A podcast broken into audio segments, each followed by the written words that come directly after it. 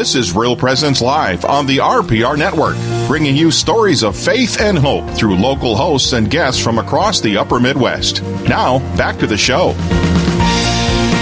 Welcome back to Real Presence Live. My name's Father Tim Smith. And I'm Thomas Escrow. And we are uh, proclaiming the truths of the faith. Uh, what a beautiful show we've had. We've reflected on the feast of the presentation of the Lord and um, some beautiful things, especially in couples ministry and the work of catechesis and evangelization that's taking place in our listening area.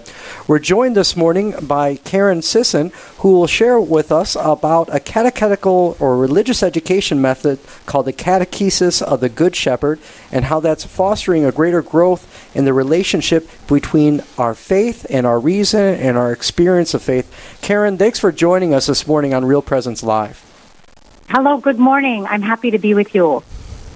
Now, Karen, you're the director of religious education um, for pre K through sixth grade at the Sacraments of the Church at St. Michael and St. Mary in Stillwater, Minnesota. You know, how did you yeah. first become involved with the catechesis of the Good Shepherd and uh, using it in, in teaching the faith to children? Oh, yeah. Well, it was probably, it was 11 years ago. Um, I had heard of the Catechism of the Good Shepherd, but didn't know much of it. But then our pastor actually asked me to go. He wanted this method.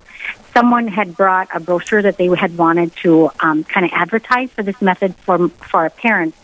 And then I said, "Can I? Is this okay? Can I pass this out?" And he said, "I want this method here." and he did not let up. And He he's a wonderful pastor, and he was he did he he never responded quickly to emails, but when he he quickly responded and said, I want this here. And then it seems like every time I saw him, he goes, Have you checked that out yet? Have you checked that out yet? um, so he's the one that wanted it. And so I went, I found a course. I actually got into the course late. And um, I just thought it was incredibly beautiful. The truth, beauty, and goodness that I witnessed and saw in the formation courses, I just thought, oh, this is what I want to bring to the children. Um, it was much better than what we were using in the textbook method. So that's how I started it, and it was like a whirlwind that we got it going um, in our parish. So now we have all three levels after 11 years um, in our parish, and now through fifth grade in our school. Well, that's beautiful. In my parish, Holy Cross Ipswich, we have a uh, atrium where we do the Good Shepherd uh, catechesis of the Good Shepherd. And I know Thomas here at Sacred Heart. Um, you guys also yes. uh, are participating in the catechesis of the Good Shepherd. Um, you know, Karen, you touched on it a little bit. Why? What sets this method of catechesis apart from other methods of religious education? Oh, yeah, absolutely. Well, this approach is religious formation for the children ages 3 to 12. And it originated in 1954, and Sophia Cavalletti and Gianna Gobbi kind of took what where Montessori left off. So Montessori has given us a tre- tremendous amount in what she observed and saw in the child. Um, so we use her method of teaching and her principles to understand who the child is and help them develop an informed and genuine relationship with God. Um, so it she observed, and then what Sophia and Gianna took is these deep religious needs that the children have at different stages of their life so they have these needs of their soul that need to be met so that they can become the best version of themselves, I would say.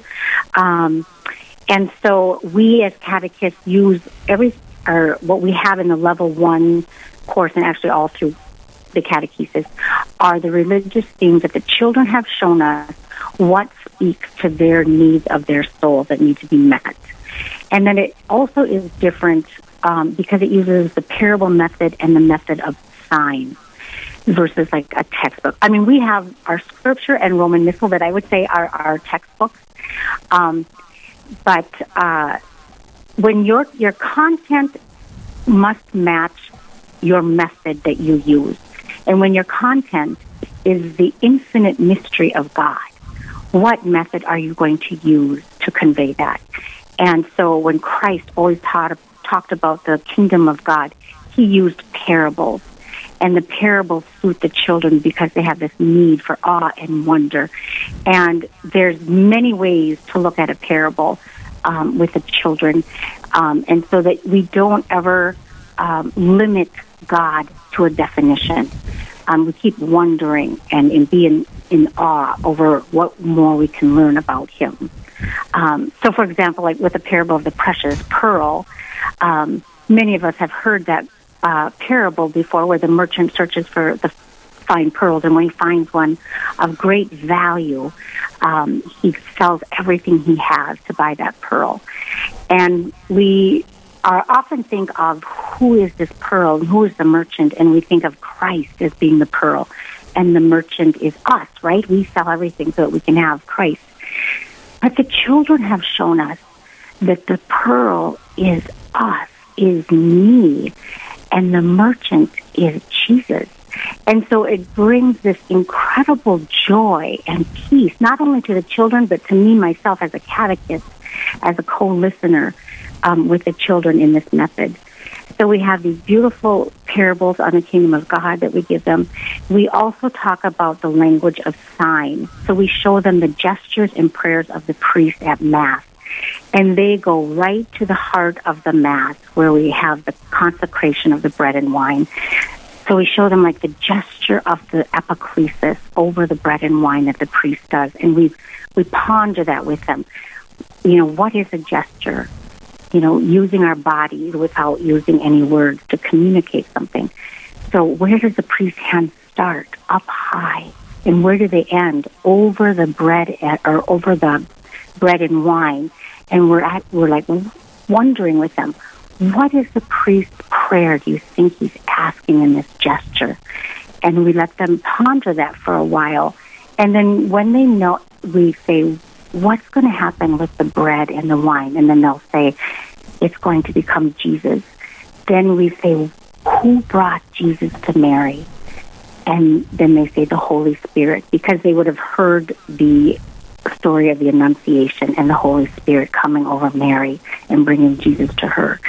And so they recognize this gesture of epiclesis as the coming of the Holy Spirit to transform the bread and wine and make it holy.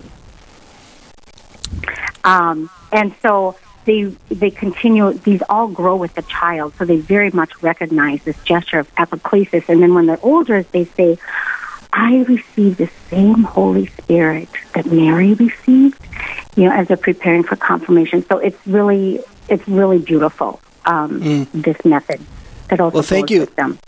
Thank you, everyone, yeah. for tuning in to Real Presence Live. I'm Thomas Escrow, we're joined by Karen Sisson, um, who is the Director of Religious Education in at uh, the Church of St. Michael and St. Mary in Stillwater. And we're speaking about a new method that really isn't all that new, right? It goes back um, 70 years now, yeah. uh, formed in Italy of the catechesis of the Good Shepherd.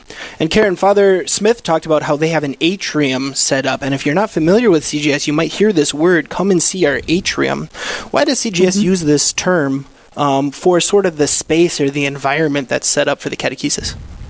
Yeah, so the atrium is probably similar to like what a classroom would be, but we call it an atrium because um, it's where the catechumens used to be be prepared before they enter the church. And we are helping the children enter into the Mass and the church.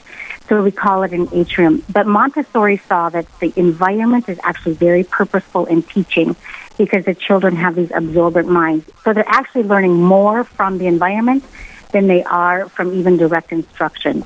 So we set up a, this atrium that's very beautiful and simple and somber with beautiful materials where they can come and learn about Jesus. And everything's at their height so that they can see it and they can function freely and independently in that atrium. You know, this catechetical method is really spreading, um, not only in our own diocese of Sioux Falls, mm-hmm. but up in Fargo. It's in several parishes. It's really taken over Bismarck, Mandan. Um, it's, yeah. it's sort of all over the place. And I really encourage listeners um, to look into this. And there's a there's a podcast out there that's been released about learning more about the the catechesis of the Good Shepherd called the Good Shepherd and the Child podcast. You know, contact your parish or a parish that has catechesis of the Good Shepherd and ask to tour of their atrium mm-hmm. and to hear more about what this is. And Karen, you're coming over to us you're from Stillwater. Yes. You're coming out to Watertown, South Dakota this summer, aren't you? Yes, I am. I will be in Watertown in June, uh, June 8th to the 13th. Um, we will have part A of this level one course, and we'll do part B the following year. But yes, I encourage you if you want to experience the joy and the peace that the children are receiving, and and why this is exciting to all of us catechists and priests and religious, come and see this beautiful method. So one different thing, just speaking from a director standpoint, that's challenging with Catechesis the Good Shepherd is you have to be trained, you have to be formed, and go through these courses to be able to offer this catechesis um, at your parish, and it's uh, 90 hours of training per level. So level one is three to six year old kids, level two is six to nine, and level three is 9 to 12. So you cannot offer the catechesis without being formed. And really, that's because this catechesis is a gift that's being passed on, yes. right? And it's not something you can necessarily, you can read about it, but it's passed on from person to person, right? Exactly, yes, because you're, you're proclaiming the Word of God, and that needs to be proclaimed from person to person. Um, yeah, and so we have this very um, this gift that we give you that, that you can take to the children. And then we also learn about the practicalities of how to implement it in a school and parish, how to do the mm-hmm. presentations and all those things. So you're coming June 8th to the 13th to Immaculate Conception Parish in Watertown, South Dakota. This formation is sponsored by the diocese, and so there's a free will offering um, that's being asked. You can sign up for this course by contacting Emily Leadham at the diocese or perhaps your parish um, contact and they can point you in the right direction. Karen, is there any message you would like to leave our listeners this morning? I would say just come and see. It's really a method you have to come and see and to experience, see this road of holy joy that the children give us as such a gift of how to be in relationship with God. Well, I was able to be in formation with you last summer. I'm so grateful for the two weeks yes. that we had to receive this gift, and I'm excited for more people um, to receive it and for it to grow. Start out as a mustard seed, but I want that mustard seed to grow into a yes. giant mustard bush, right? right? so thank you so much, Karen, right. for being with us. Thank you. I'll see you in June. All right, sounds good. And uh, we'll Thank you, Karen. And God bless all our catechists and all those who work in religious education in our listening area. Of course, uh, just continuing to proclaim the gospel to our young people and future generations of the church. Uh, let's go to Eli for a preview of the show next week or tomorrow, right here on Real Presence Live. Eli. Alrighty, thanks, Father. Yeah, of course, we've got another show coming up tomorrow morning, 9 to 11 a.m. Central. It'll be at St. James Church in Duluth, Minnesota. Father Richard Kunst and Kevin Pilon will be our hosts. She's been a Catholic for almost a year now. What was it that brought her to the church, and what has the past year been like for Karen Wickner? Well, you'll want to tune in to find out. And, of course, you're going to want to save the date because the Vatican is returning to Duluth. What do we mean by that, and how can you be a part of that exciting event? Rhonda Hughes will share some details. And it was a historic March for Life this year with a first time visit from a sitting president of the United States. We'll check in with Jacques Daniel of the Diocese of Rapid City to hear about his how his pilgrimage had an impact on the lives of the youth he led to Washington, D.C. All that and so much more coming up tomorrow morning, 9 to 11 a.m. Central, right here on the Real Presence Radio Network. Right back to you.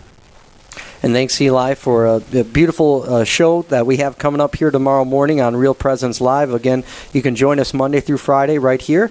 Um, also, if you have questions about your Catholic faith, write them down give us a call, and you can always touch base with us on our Straight Talk segment, and that's every morning right here on Real Presence Live. Thomas, it's been a, a joy to spend and share life together. Uh, again, speaking about the beauty of human dignity, uh, the church in the public square, the work of catechesis we do, and evangelization, and also just praying with one another hmm. and, and, looking at all the beautiful things the Lord is doing here.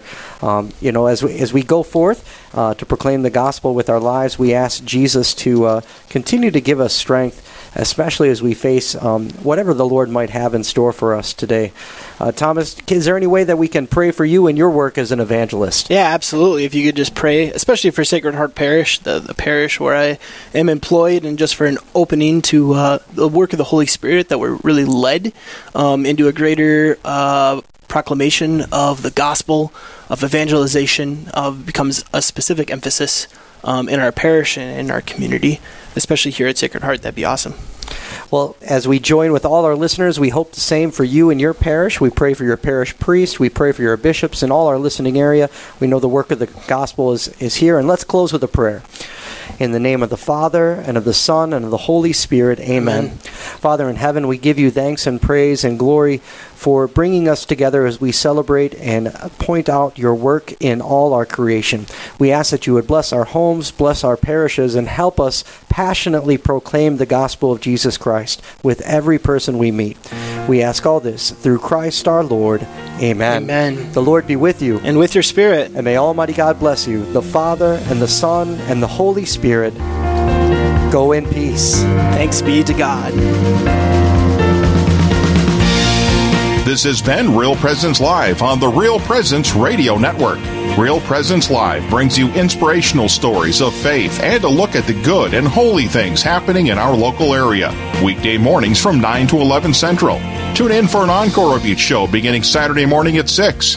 Get the podcast any time of day or night at yourcatholicradiostation.com or on the Real Presence radio app. And remember, you can be a part of the conversation through Facebook and Twitter.